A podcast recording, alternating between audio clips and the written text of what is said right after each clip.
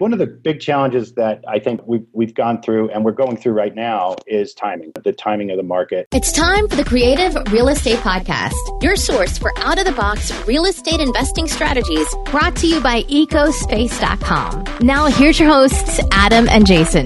Welcome back to the Creative Real Estate Podcast. I'm your host, Adam, AAA Adams. And today I'm with Mike Moran. How are you, Mike? Um, very good, Adam. It's good to be here.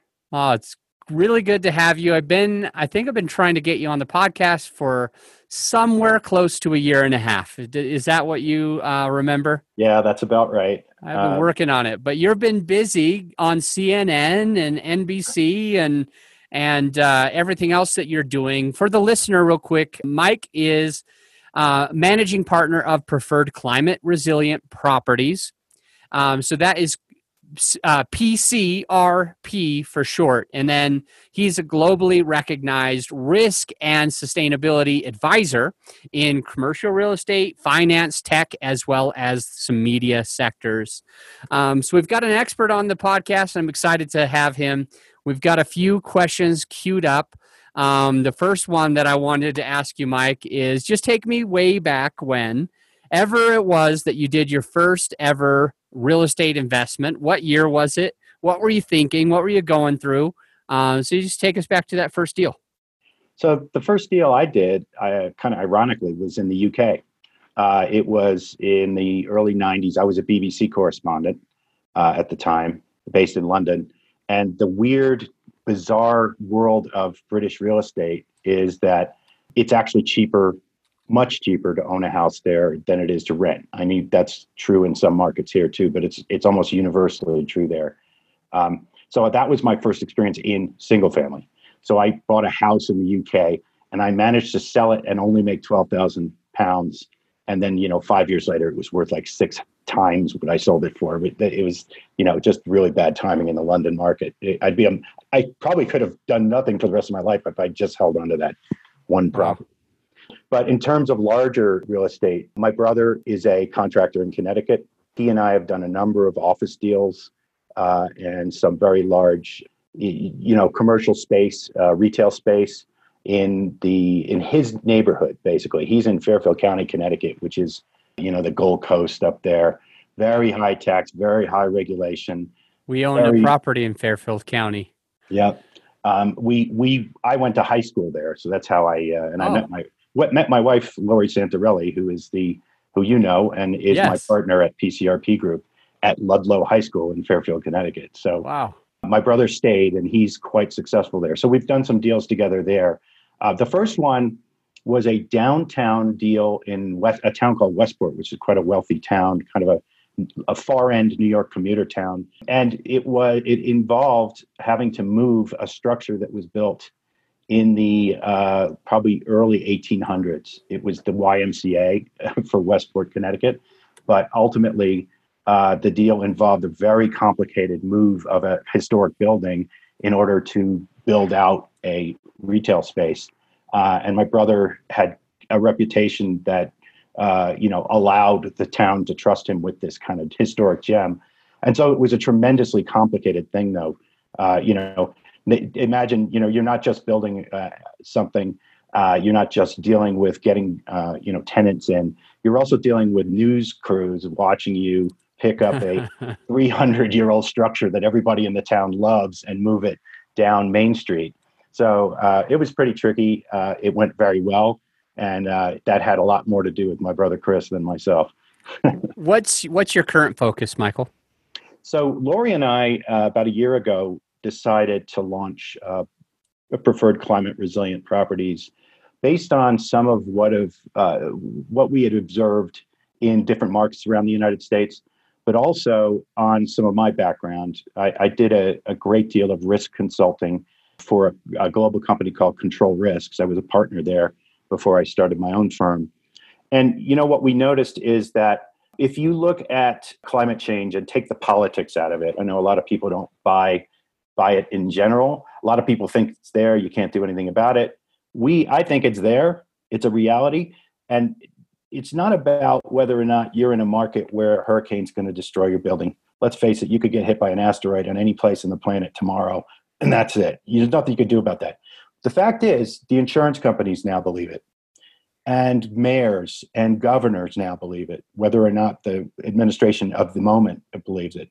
So that means tax rates are going to rise in order to build infrastructure to mitigate uh, sea level rise. That means that insurance companies are looking for a way to kind of offload all the risk they've got in, in large markets like Miami or or uh, Charleston or any of these big coastal markets that are you know vulnerable to larger storms. That's not where I want to be. That's a margin killer. And I, I when I when I look at a um, P&L, I want to make sure I understand every possible risk to my business model and to the ultimate um, NOI. And I think this is a place where we can now start to look and say, yeah, that is a real risk. Insurance companies are doing reports all the time on how much they plan to raise rates in these regions. And uh, no one seems to be socking it in.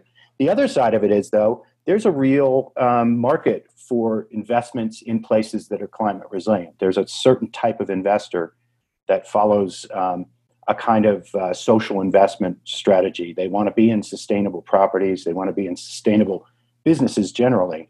So whether that's um, you know fake meat companies or or uh, markets where you're not you know you're not building properties on the edge of the ocean or floodplains or earthquake zones, frankly. Those are places where I've been able to find people who are very interested in getting their money in there.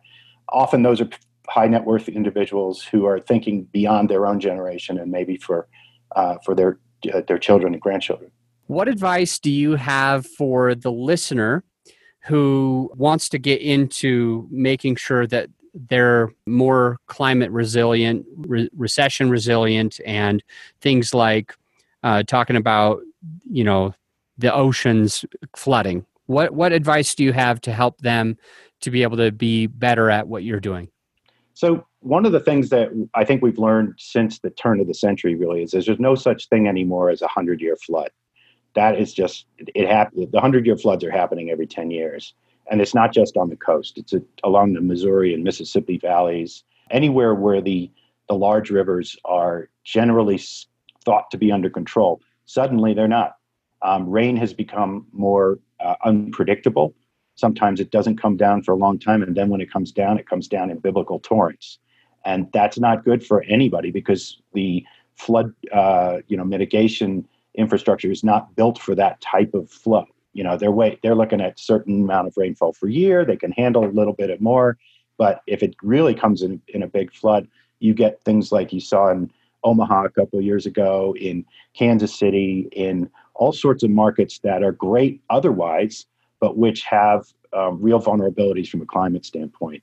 So there are ways to look at this. NO, NOAA, uh, the National Oceanographic and Atmospheric Administration, publishes some really detailed maps of uh, climate risk, and those maps now have been become the base data for insurance company and reinsurance companies who are starting to recalculate what it would really mean if something happened in a certain market and those rates are, as you know, rate everybody who has a property knows that rates are going up.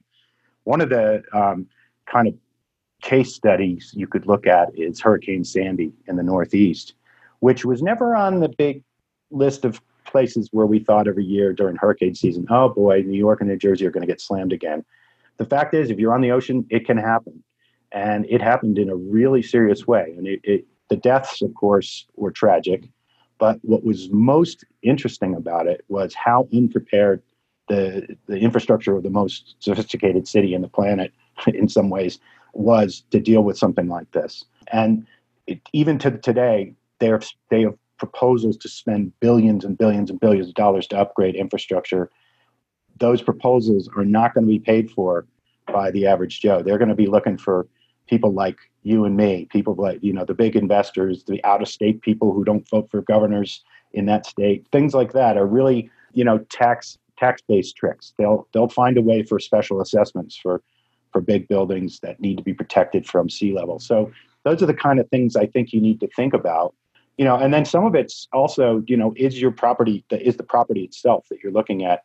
It does it have the capacity to be upgraded in a in a sustainable way? So uh, I know no scaping was a real thing for a while, and it still is in some places. But no-scaping means that you have nowhere to put water. That means water just uh, either it's going to destroy your neighbor or it's going to it's going to run through wildly through your property. So uh, people are starting to rethink that and think about how do you use landscaping to mitigate some of the drainage problems that you can have, and that and drainage problems create structural problems. Let's face it. So there's all sorts of things that lead to other unexpected expenses, and those are the things that kill you when you, you when you lay out your you know your your NOI and you're looking at your cap rates when you're first buying. You know you don't want the best day of the whole project to be the day that you closed you know, and then it all goes downhill from there. You really want to be able to foresee some of the worst things that can happen going forward and prepare for them. Or, it, you know, sometimes you don't make the decision, you don't pull the trigger because you can't answer those questions. Wanted to find out with your company, what are you doing differently? So, how how do you guys find markets? So we've we've talked a lot about what you don't do which is basically anything on the perimeter. But what are you specifically looking at? Like, what do you, what do you look at when you guys at uh, PCRP? I should have I should have had it written down. PCRP. PCRP. Um, yeah, yeah, it's it's much easier than it sounds, but I have it written down as the whole thing. But uh, yeah. what what do you guys what do you specifically look for that helps is more of a green flag than a red flag?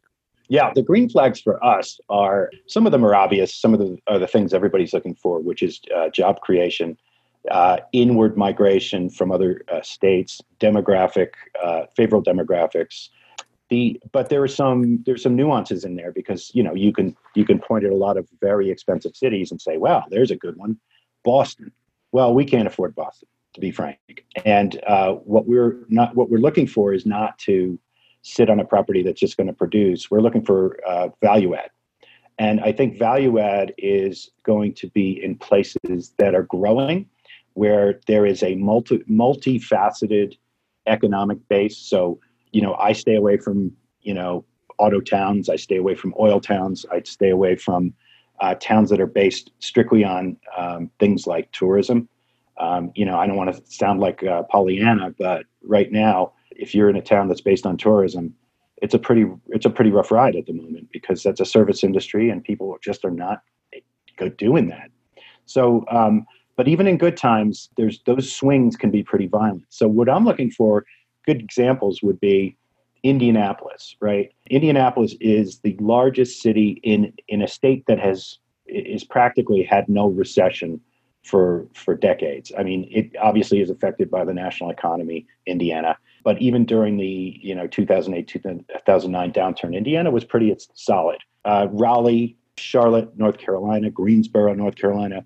What tracks me there is there is a huge influx of people fleeing from homes in the Northeast, where the ta- the Trump tax uh, cuts and the changes in uh, deductibility of, of, of income tax or, or excuse me property tax has made their large properties in the Northeast unsustainable, particularly in retirement years. And these are people who, for some reason, have decided that North Carolina is far enough. They don't need to go to Florida. Florida's developed a kind of a cliche, you know. Uh, I always think of Jerry Seinfeld's parents down there, and and so I think North Carolina, South Carolina are becoming real magnets for the Northeast, and the Northeast may be played out in many ways, but it's got an awful lot of people and an awful lot of money. And those people are moving to places like Raleigh. So Atlanta is another great example. Um, Atlanta has its own, it creates its own weather. It's a big city. And that's, I like that. I like big cities, even in this environment. And obviously, there's risks now. We got to think about density. Does density now become an issue for people? It's a really interesting question. And the commercial side of my, um, my, my practice, reoccupation is the term being used for um, office buildings. And there's a huge change in what office building owners have to do now. They never had to win the favor of their tenants, they just had to keep the rent low and make sure there was no plumbing leaks, right? Now, things that were a nice to have have suddenly become questions of life and death, you know, competent HVAC and you know do we have um, you know ways to report issues before they become big problems things like that so you know, this is a real shift to the. I, I don't really think it affects multi multifamily that much, in part because of the supply dynamics of multifamily nationally. We're in we we like the B and C uh, properties. We're not into the luxury properties, though we've lived in one. And I think the reality is, people in B and C class multifamilies they may very well like to get a single family home, but in the environment we're in right now, they can't get there. Post 2008, it becomes difficult, more difficult to get the mortgage, and the supply, frankly, isn't there. The you know we've built a lot of multifamilies over the last uh, 10 years but most of them are a and a plus and that's not where the middle class is. So they are kind of stuck in that which is which is a sad thing societally but on the other hand it's a really good thing for demand. And i think demand's going to hold up much better in multifamily uh, you know, residential certainly than it is in commercial office space. I want to switch gears a little bit and I want to talk a little bit about what it's taken you over the last little while to to grow your own investment group and want to want to talk about anything that with with growing that investment group any challenges that you've had that the listener can avoid and some of the things that you've done that have worked really well to grow that group yeah, that's something I think about a lot. And I mean, to, to understand that uh, really perfectly, at the little context that is, so I came out of a you know long career of W two corporate uh, you know jobs, and then before that journalism. So the idea of you know, putting together an investment group was not something I was thinking about. I usually worked for companies that had their own investment group, and once I uh, I got married to Lori, you know, my high school uh, dream girl, only about five years ago, the thinking became okay, Mike, you've done a lot of this kind of work. Why don't we start thinking about putting together an investment group? And one of the things that I was able to do, which was very fortunate, is I had spent uh, a good portion of my time working with people who were pretty financially sound in terms of their uh, their personal situations, but they were also pretty savvy investors. Uh, a lot of these people um, are on the East Coast because that's where my my career was.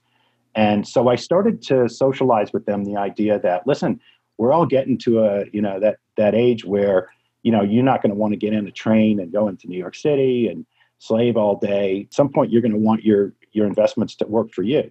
And that line really resonated surprisingly with even some of the people who had been at you know Morgan Stanley and and HSBC. Some of my friends who had some really serious careers in finance had really given very little thought to the value of passive income.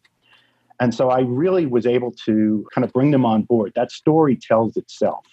If you if you all you have to do is lay out what passive income the, uh, is and what the advantages are from a tax standpoint, and it's particularly attractive to someone who's slaved away all their life in a state like New Jersey or New York or Massachusetts, where you know by and large, 45% of your income is going to go to the government and then get distributed out to somebody else. So they were very excited about that. Now, the other side of the question was, you know, what kind of, you know, things do you not do? I think you have to be careful, like as if you're cooking a delicate meal. When you're socializing your investors for the first time and you're bringing them on board, and you get that, you get that kind of soft yes, right? I often find that within two weeks, I'm getting an email. So, so where's the deal? Where's the deal? I'm, I'm ready. I'm ready. In fact, I talked to my brother and I talked to my sister in law, and they're ready too. The, the fact is, you know, especially you know in the situation we're in, we're we're really just starting out. To be honest, we are looking at deals, but we're not going to bring you a substandard deal, and that's particularly true on the on the first time I go to this pool of investors and say, "All right, this is the one." The timing for us worked out such that uh, we were starting to really seriously pencil out deals in uh, early 2019. We we did we were at last and final on a couple, one in North Carolina, one in Georgia, and then suddenly somewhere in the kind of middle of the year, July August, we started finding that everything we looked at was not penciling out. And I was already a little uh, skittish about the fact that the expansion had been going on for so long and Wall Street was so clearly detached from the real economy. And so I started uh, saying, listen, Lori, I think we should kind of message our investors because this, this will pay dividends in the future. Let's message them, listen, we are not going to bring you a deal right now. We think we're at the top of the roller coaster uh, ride, and that um, the thing to do right now is to keep you in touch with our thinking. Let you. Uh, we even showed people deals that we decided not to go to, so they understood our thought process. But we are not going to bring uh, you into a deal right now where margins are so so thin, and you know the risk of a downturn could basically make those margins disappear. Now, by accident, that turned out to look like brilliance, right? Because we were probably at the top. We didn't know that COVID would be the thing that tipped the roller coaster down. But as it turns out, uh, it was a, a, pretty vicious, you know, drop when a drop happened. So, to, to me, and I, have actually just done a, a risk um, scenario analysis for a, for a client on the commercial side, and you know what seems to me to be the most likely scenario is that you know we're going to have some rough times for the next six months. There's going to be people who are hanging in there. They're finding ways to, to, on the tenant side to pay rent, on the owner side to make the mortgage.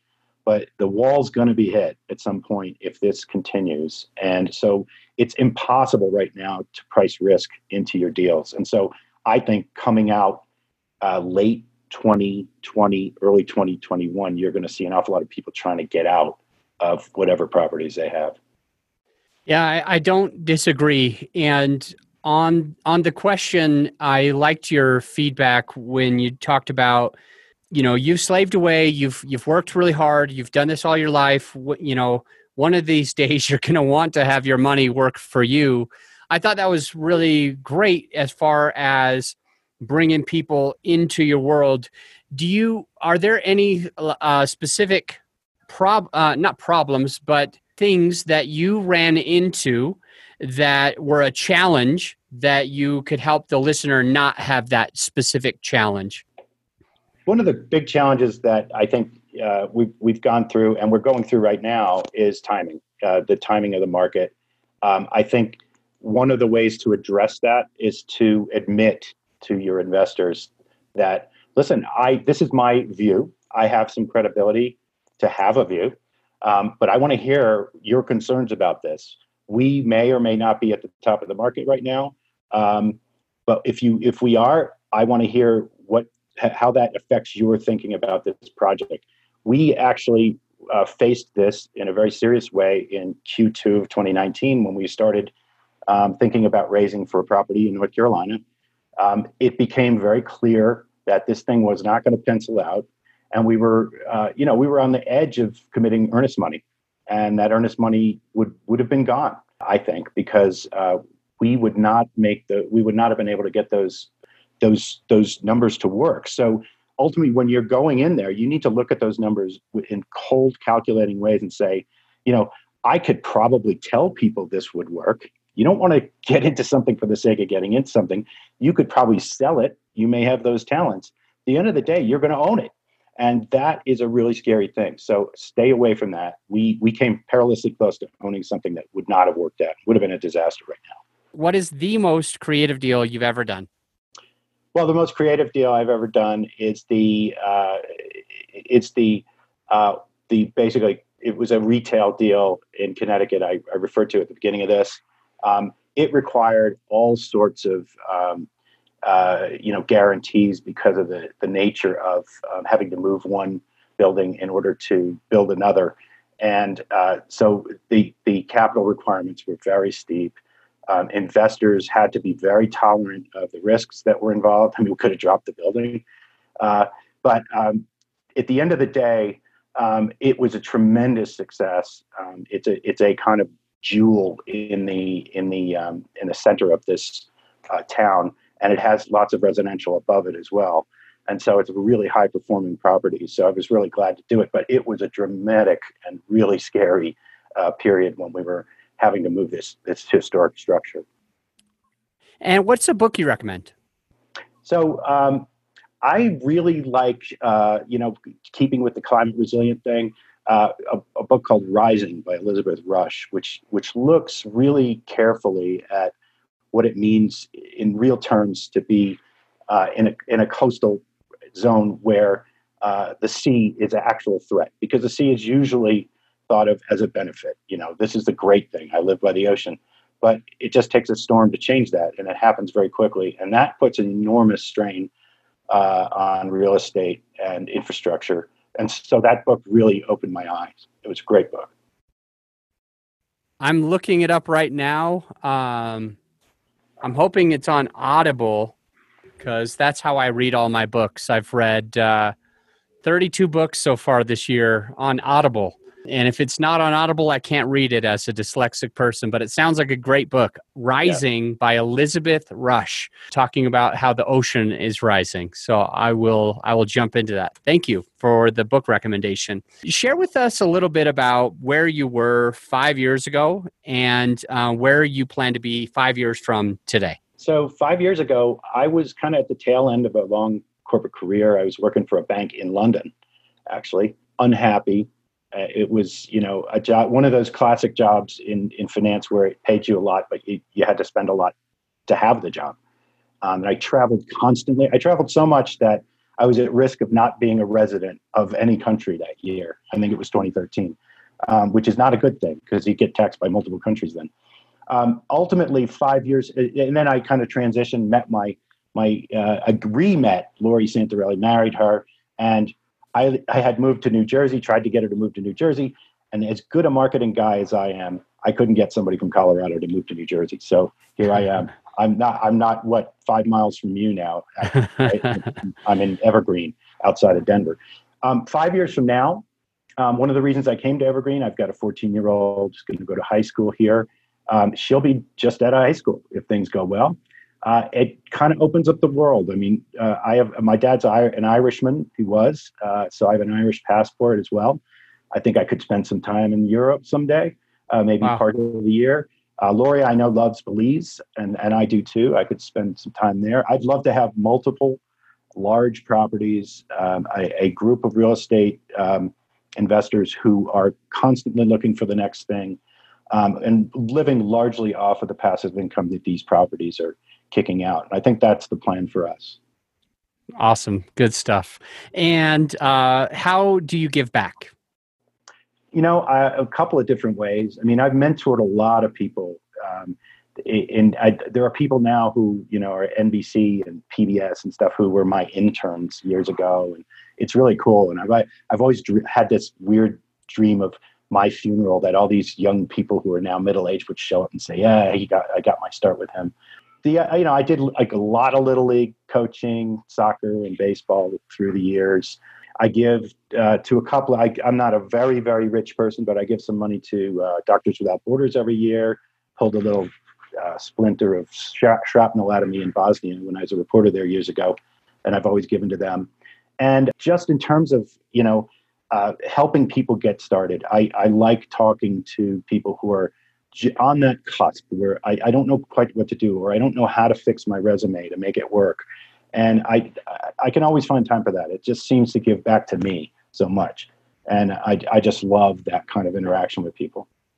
Michael, what is the best way for the listener to get a hold of you? We are at pcrpgroup.com. That's preferred climate resilient properties group.com. Um, I'm all over LinkedIn and Facebook and Twitter as well. And um, you know, we'd love to speak to anybody who is uh, in sync with our thinking on on where risk needs to be calculated into these large property deals. All right, we've got pcrpgroup.com in the show notes right now. So if you're listening, don't worry, you can scroll down, click the link, and uh, get a hold of Mike. Mike Moran, thank you for your time. I appreciate you coming on the show. I'm going to let you go, but until next time, my friend, think outside. Thank you so much for listening to the Creative Real Estate Podcast. And if you got value from this episode of the podcast, please take the time to leave us a rating and review on iTunes. Give us a written rating and a review. We'd really, really appreciate it. I'm going to let you go, but until next time, think outside the box.